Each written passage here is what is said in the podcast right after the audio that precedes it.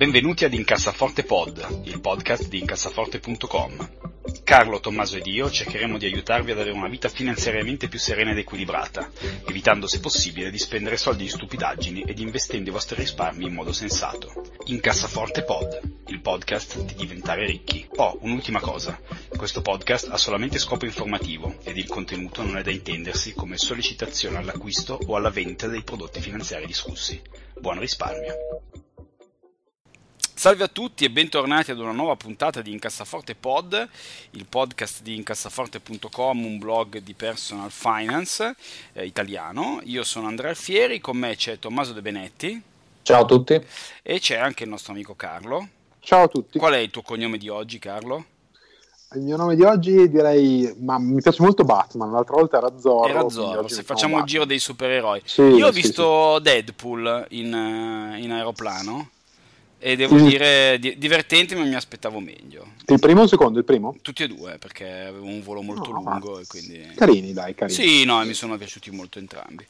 Ehm, molto bene, partiamo subito con un ritmo forsennato in questa puntata. Allora, oggi eh, rispondiamo ad un po' di domande dei nostri amici ascoltatori. Eh, ci scrive eh, Mauro da Tokyo, eh, che intanto mi invita a berci del sake insieme sicuramente quindi lo, lo, ringrazio e non mancherò di approfittare della cosa. Che cioè, tra l'altro scusa Andrea, volevo dire che di solito le radio hanno non so, Lidia da Rocca Cannuccia, noi invece cioè, Mauro eh, da esatto, Tokyo, mica cioè, eh, esatto, noi abbiamo Marco, eh, Mauro da Tokyo, cioè che cazzo, eh, esatto. Allora, prima domanda, questa la facciamo direttamente a Carlo. Eh, chiede Mauro, ipotizzando di avere 10.000 100.000 o un milione, penso boh, di euro, dollari, patate, forme di formaggio, chiede la suddivisione di soldi nel portafoglio dovrebbe essere la medesima o diversa? Cosa rispondi tu Carlo?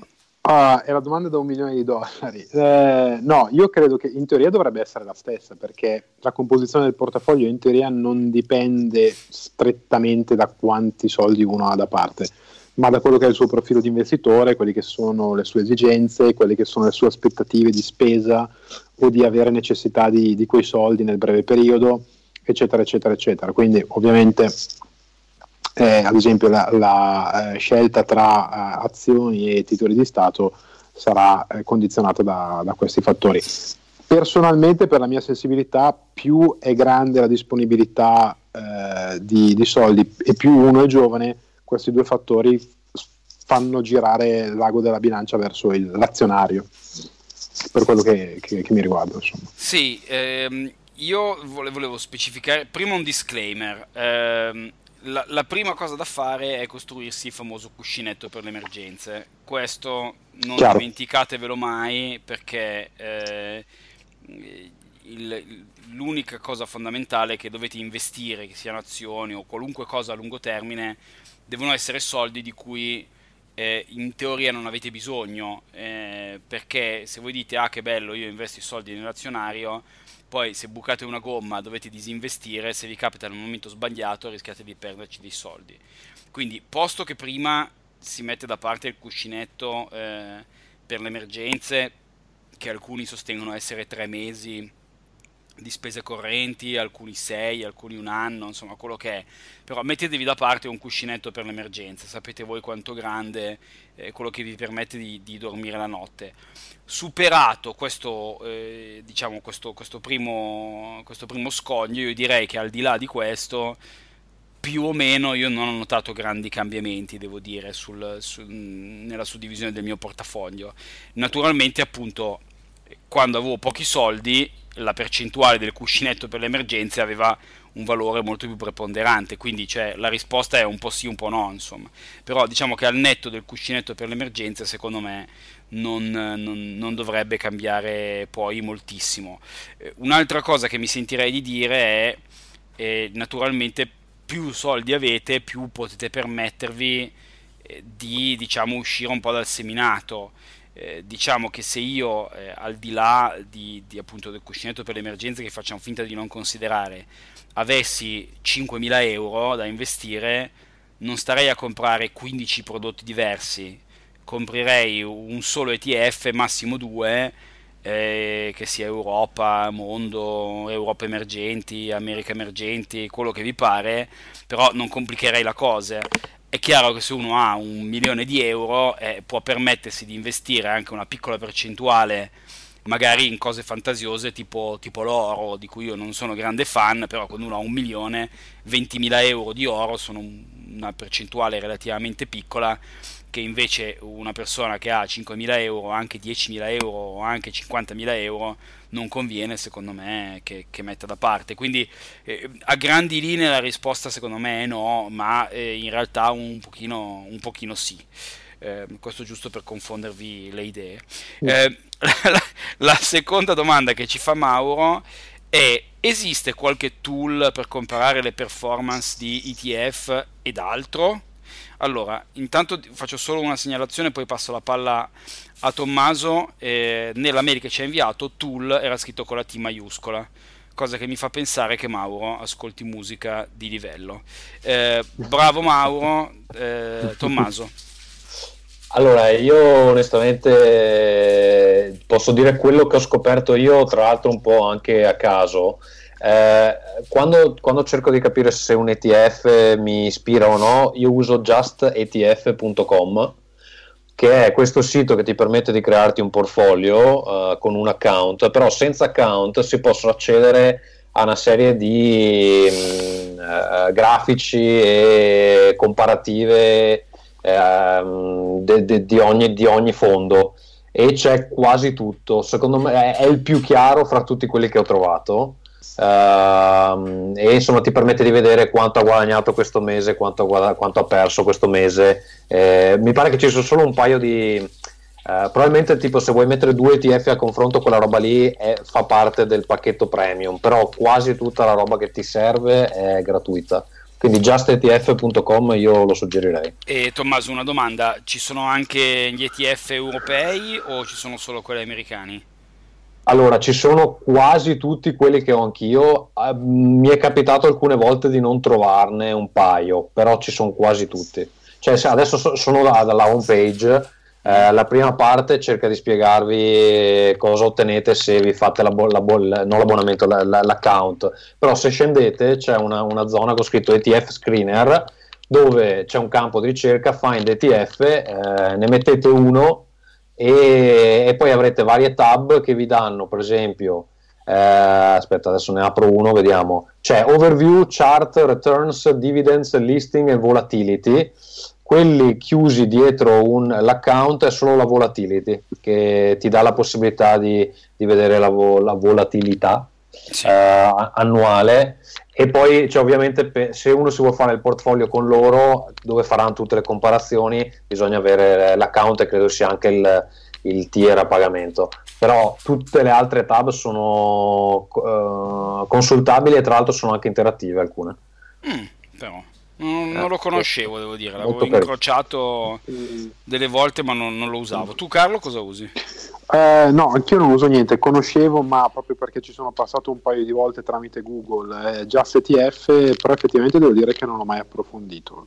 Spiegato come l'ha spiegato Tommaso è interessante, quindi sicuramente... Vabbè, cioè, provate un ETF qualsiasi, vedete subito certo. che dati vi danno, è beh, veramente chiaro, spiega anche, dice, eh, spiega la, la, la dimensione del fondo, ti dice quanto è rischioso investirci. Uh, ti, dice, ti, fa vedere un, un, un, grafico con la volatilità per l'anno e ti dà anche il colore. Tipo, adesso sto guardando, non so, iShare Score FTS 100 UCITS ETF e mi sì. dice che ha volatilità per un anno 12.87 ed è nella fascia arancione che va da verde a rosso. Uh, ti dice quando è iniziato, puoi vedere i, i, i, ti, c'è anche il link ai fact sheet, che quindi ti puoi anche, ti puoi anche scaricare direttamente. Sì, la, è bello completo. Sì, sì, io lo ricordo comodo soprattutto perché è uno dei pochi che ti dice chiaramente, se non sbaglio, quanto dà di dividendo un ETF e quando. Anche le, sì, ti dà le fees e il dividendo, te esatto. lo dice, sì, dice distribution policy, distribution frequency, esatto. Esatto. No, no, è fatto veramente bene. Ok, io personalmente eh, uso eh, Bloomberg eh, e Yahoo Finance. Bloomberg perché eh, si può fare, beh, intanto è il sito che uso per, per le news ehm, e si può fare una watch list gratis, quindi voi vi costruite il vostro portafoglio e, e poi vi seguite le, le, le performance.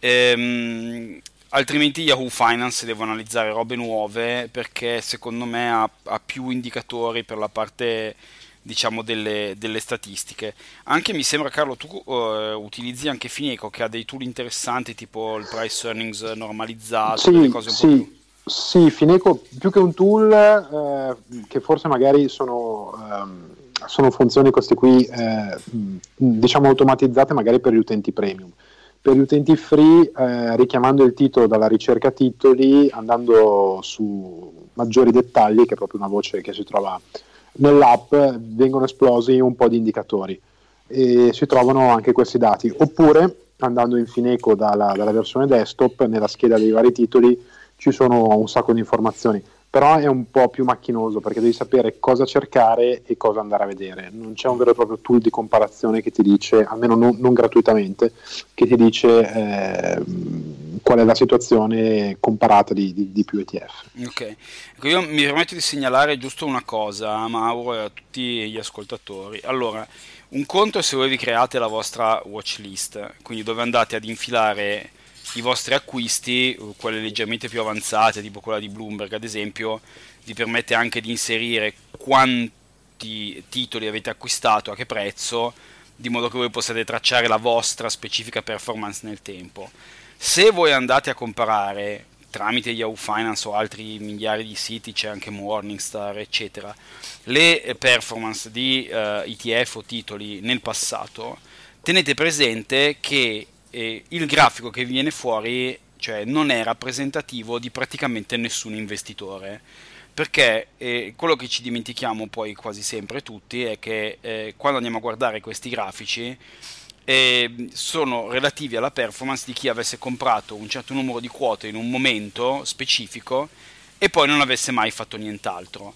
Allora, a parte i casi di uno che eh, riceve una forte eredità, una grande eredità, piuttosto che non vincere la lotteria, le persone normali non comprano eh, 100 quote di un ETF 10 anni fa e le tengono per sempre senza mai comprarne mai eh, delle altre. Di solito uno compra un pochino alla volta. Quindi se voi andate a vedere il grafico di un ETF negli ultimi 10 anni, è molto probabile che le performance di quell'ETF non rispecchino assolutamente quelle che avrebbe un investitore normale che acquista un pezzettino alla volta. Quindi tenete presente eh, questa cosa perché n- non dovete aspettarvi di replicare esattamente lo stesso genere di performance perché eh, quello mostrato nel grafico è quello che ottiene uno che acquista oggi non vende mai e non acquista mai più, mentre invece quello che farete voi presumibilmente sarà acquistare oggi, acquistare tra un mese, acquistare tra due mesi, eccetera, eccetera, eccetera, preferibilmente senza vendere mai. Um, un'altra domanda che ci fa Mauro, sempre molto interessante, eh, è per un italiano che vive in paesi non euro, cosa consigliate? Investire in USD? Convertire in euro? Eh, Tommaso, tu sei il caso di chi... Eh, no, però io, io, vivo in un paese euro, quindi onestamente questa domanda non, non, so cosa rispondere. Allora, facciamo sei finta... tu che hai vissuto in America, vero, no? Sì, sì, sono io che ho vissuto negli Stati Uniti. Ehm, allora, secondo me eh, qui che conta è molto qual è il vostro reale paese di riferimento. Cioè, eh, se io domani dovessero spostarmi in uh, Papuasia con la famosa corona papuasiana, eh, sapendo che dopo due o tre anni me ne torno in Italia o in Europa, cercherei di investire con un focus sull'euro. Eh, se io invece domani mi spostassi negli Stati Uniti, conscio di dover vivere tutto il resto della mia vita negli Stati Uniti, eh, punterei ad investire in USD. Quindi io mi immagino la situazione di Mauro da Tokyo, che mh, mm, forse mi aveva detto da quanto tempo era in Giappone, ma non ricordo. Ehm, chiaramente se l'orizzonte temporale è molto lungo o relativamente lungo o ragionevolmente lungo, eh, sicuramente una parte investita in valuta locale può avere un senso essendo Mauro italiano e quindi mi immagino con l'opzione quantomeno ipotetica di rientrare un giorno magari in terra europea, sicuramente avere un occhio di riguardo anche a cosa succede con l'euro e, e, e direi, direi, di tenerlo. Ecco, nel dubbio, come al solito, eh, nel dubbio eh, diversificate un pochino. Quando io ero negli Stati Uniti eh, io avevo comunque una buona quantità di investimenti in area dollaro, però rispetto ad un americano, essendo io italiano, eh, avevo anche una, una quota eh, di investimenti area euro più elevata rispetto alla media. Quindi non investivo tutto in euro perché comunque vivevo a New York. Eh, però rispetto ad un americano che non con nessuna intenzione di migrare in, in, Europa, in Francia, in Spagna, in Italia, comunque avevo più, più, più euro avevo 50-50. Diciamo che se io domani mi trasferissi in Giappone col, con l'idea di viverci eh, 10 anni, almeno un 30-40% in, in, moneta giapponese eh, lo, lo investirei, insomma, ecco. eh, ma sicuramente da italiano terrei anche una buona quantità di, di euro. Quindi, come al solito, non abbiamo risposto precisamente alla domanda, ma, ma dipende, così sempre la domanda giusta. Non so, Carlo, vuoi aggiungere qualcosa? No, io so, sono, sono, pienamente d'accordo. L'unica cosa per chi veramente fa il, eh, il giramondo eh, di lavoro, probabilmente il minimo comune denominatore più rappresentativo è il dollaro. Però sono veramente casi rari dove c'è chi fa tre anni in Medio Oriente, due anni in Russia, due anni in Sud America, eccetera, eccetera, eccetera. In quel caso io starei sui dollari. Giusto, giusto. Mm, da italiano o per consiglio per italiani, io direi sempre, eh, noi italiani ab- abbiamo la tendenza un giorno o l'altro a rientrare vicino a casa. Non andrei, a meno che non abbiate l'assoluta certezza di rimanere per sempre fuori, non andrei 0% area euro. Ecco, no, no, no, sicuramente un cuscinetto sì, sicuramente. Eh, bene, eh, direi puntata, puntata, di domande a questo punto. Eh, ci ha scritto anche Andrea ehm, che ci fa una domanda interessante perché è una domanda poco, diciamo, un, un'occasione poco comune. Eh, ma effettivamente che mm, viene sempre da pensare come, come, comportarsi in quei casi. Andrea ci dice: A breve riceverò un'eredità di circa un milione di euro in cash. Bene, eh, è sempre bello e non bello ecco, ricevere eredità, ehm, però insomma se si devono ricevere meglio che siano cospicue. Ehm, ci chiede, leggendo i tuoi consigli, stavo pensando di investire circa l'80% in fondi automatizzati, quindi Vanguard, S&P, Europe ed Emerging. Il resto li metterei in annuities a basse fee e uh, CD, che credo siano conti, conti deposito. La mia domanda è, dice Andrea, per sfruttare il dollar cost averaging, che sarebbe la tecnica diciamo di investire un pezzettino alla volta eh, per evitare di comprare tutto ai massimi o tutto, eh, quindi in situazioni particolarmente alte dice per sfruttare il dollar cost averaging mi sembra di capire che convenga settare degli investimenti automatici a scadenze prefissate. Come mi consiglieresti di procedere? come al solito la risposta è dipende. Eh, Tommaso dacci la risposta accademica visto che la sai Pronto? Tommaso ha delle reminiscenze scolastiche, sai quando si nascondeva sotto il banco? Oppure l'abbiamo perso veramente? Sì, o- okay. ora sì. Ora sì. eh, scusate, stavo parlando sì. con il microfono spento. Dicevo, ehm, allora, nel mio periodo di, eh, di istruzione sull'argomento, eh, quello che ho letto sul, sulla questione è che, eh, dicevo prima, qua, quando non mi sentivate, stavo dicendo che non mi sono preparato le fonti perché sono troppo pigro, però tutto quello che ho letto sembra indicare che ti convenga investire tutto subito. Eh, facendo i conti eh, ci guadagni di più a investire tutto subito piuttosto che fare questa cosa del dollar cost averaging eh, chiaramente avendo una, una, una, una, quantità di denaro così cospicua come, come, come avrai tu. Eh, questo è quello che so, poi che sia giusto o meno, non sono un economista, sono scarso in matematica e quindi lascio parlare a voi. Carlo.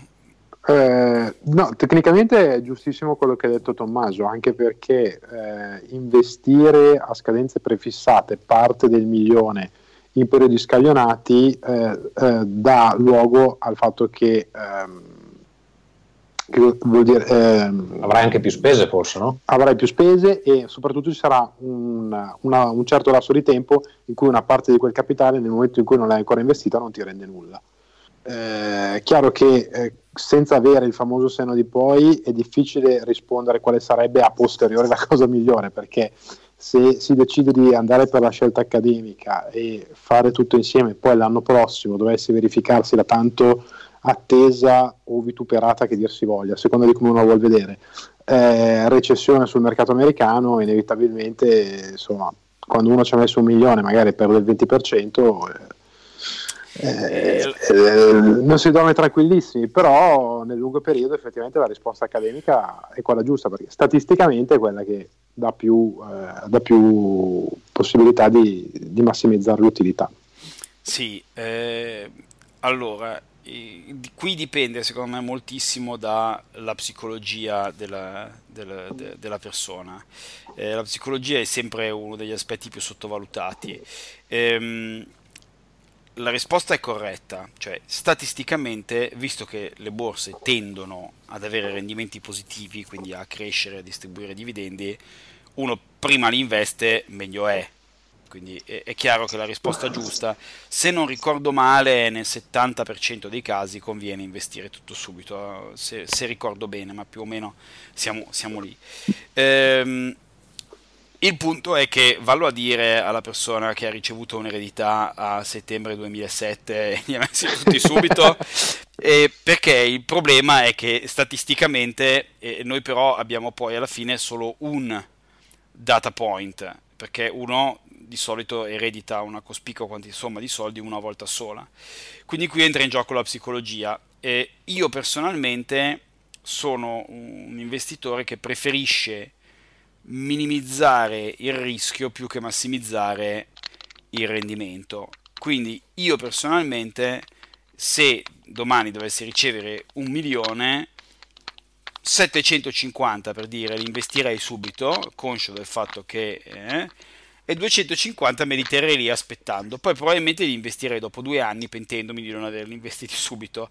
Eh, però quantomeno, eh, diciamo, preferirei sentirmi fortunato di aver tenuto quei 250 in caso di un crollo di borsa nell'anno successivo e cioè que- questa sensazione diciamo di coperta di Linus per me varrebbe di più del rendimento perso. Quindi dipende un po' come, come siete fatti voi insomma perché poi eh, ciascuna persona è diversa e non avendo la palla di cristallo è difficile, è difficile avere una, una risposta univoca eh, come al solito, ecco, la statistica dice che eh, 7 volte su 10 circa conviene eh, investire così, eh, quindi questo eh, sappiatelo, eh, però naturalmente in caso di un crollo di borsa imminente vi converrebbe aspettare un po' e fare un pezzo alla volta, quindi visto che appunto non ha la palla di cristallo si deve buttare diciamo anche un po' sperando nel culo, poi voglio dire solitamente quando uno eredita questo genere di somme, quindi molto elevate,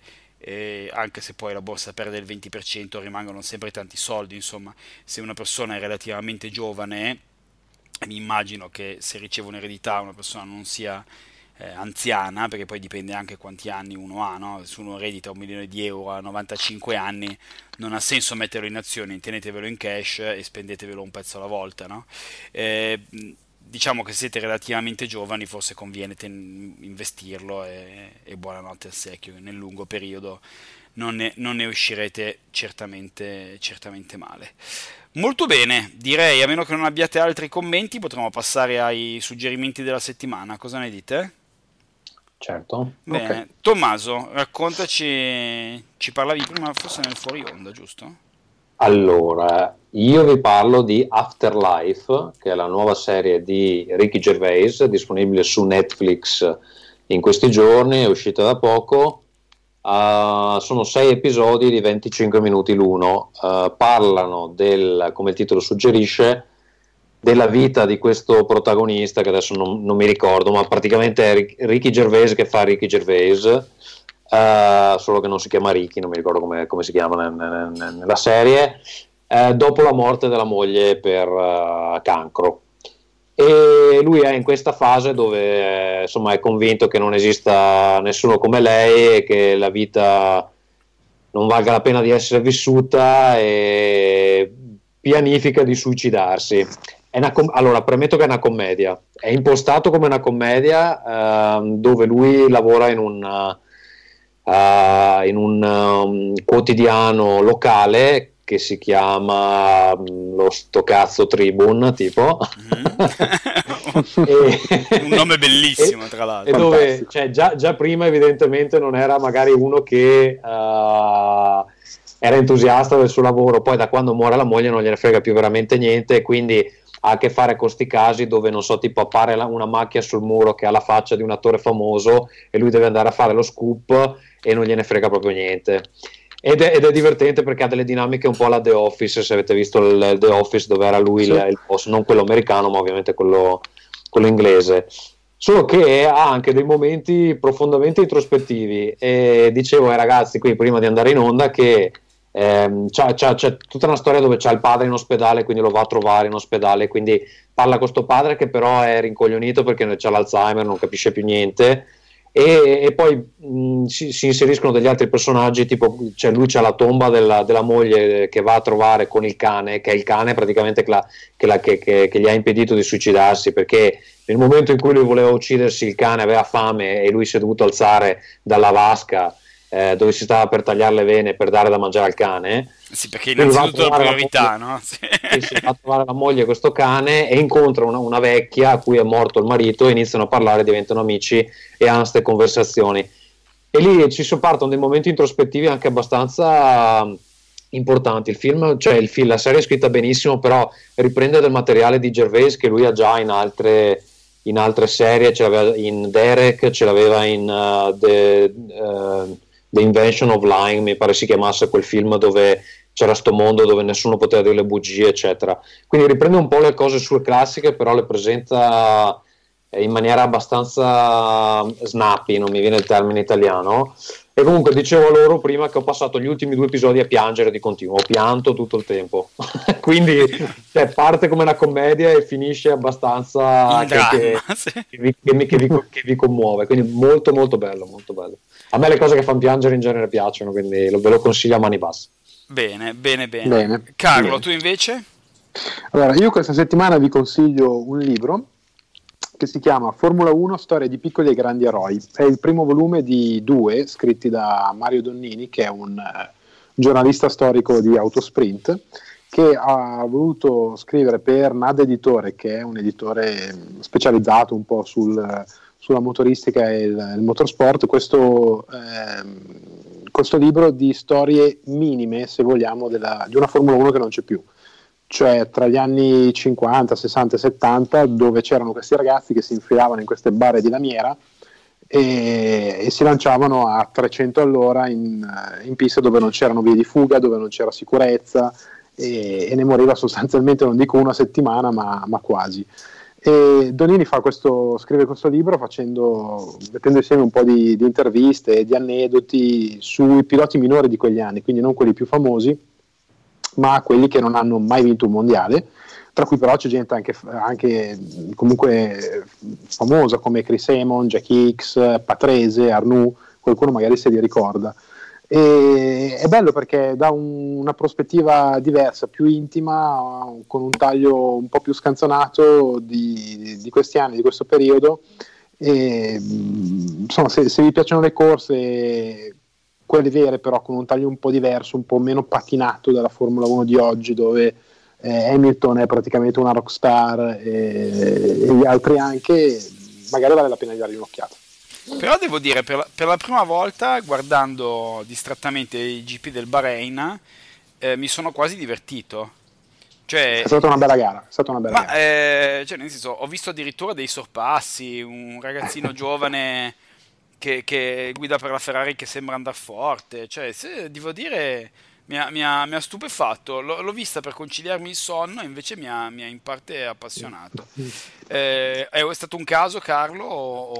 Ma negli ultimi anni, secondo me, no. Sono tante variazioni di regolamento, ci sono ancora tante cose da fare, però è un pochino più movimentata. Ci sono stati degli anni veramente soporiferi secondo sì. me, fine anni, primi anni 2000. Mamma mia, 2010, una, palla, 2000. una palla al cazzo sì. micidiale. Sì, sì, sì. sì, sì, sì sì, adesso al, sembra un po' i, i, videogiochi di Ridge Racer, però che hanno il turbo boost, eh, eh le lucine dappertutto. Eh, ci, ci, ci, sono delle regole un po' strane, insomma, cioè, però tutto sommato può essere divertente. Sì, sì.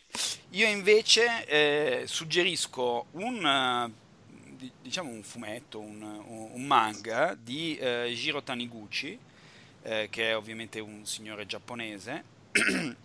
Il fumetto si chiama The Summit of the Gods, eh, io l'ho letto quando vivevo in Francia, c'è è edito, mi sembra dalla Glenà piuttosto che da non so chi, eh, c'è soltanto in inglese, in francese, in spagnolo, in italiano non c'è, eh, però se lo cercate su Amazon ho guardato The Summit of the Gods, eh, c'è, è una bellissima storia eh, che mischia, come spesso fanno i giapponesi, eh, fatti realmente accaduti con, eh, con de- della fiction, è la storia di un, di un, giornalista alpinista che vuole recuperare eh, la macchina fotografica eh, di, non mi ricordo come si chiama, un alpinista famosissimo, di cui in questo momento mi sfugge il nome, che è stato, se non ricordo male, il primo ad andare tipo sul K2 piuttosto che non so dove.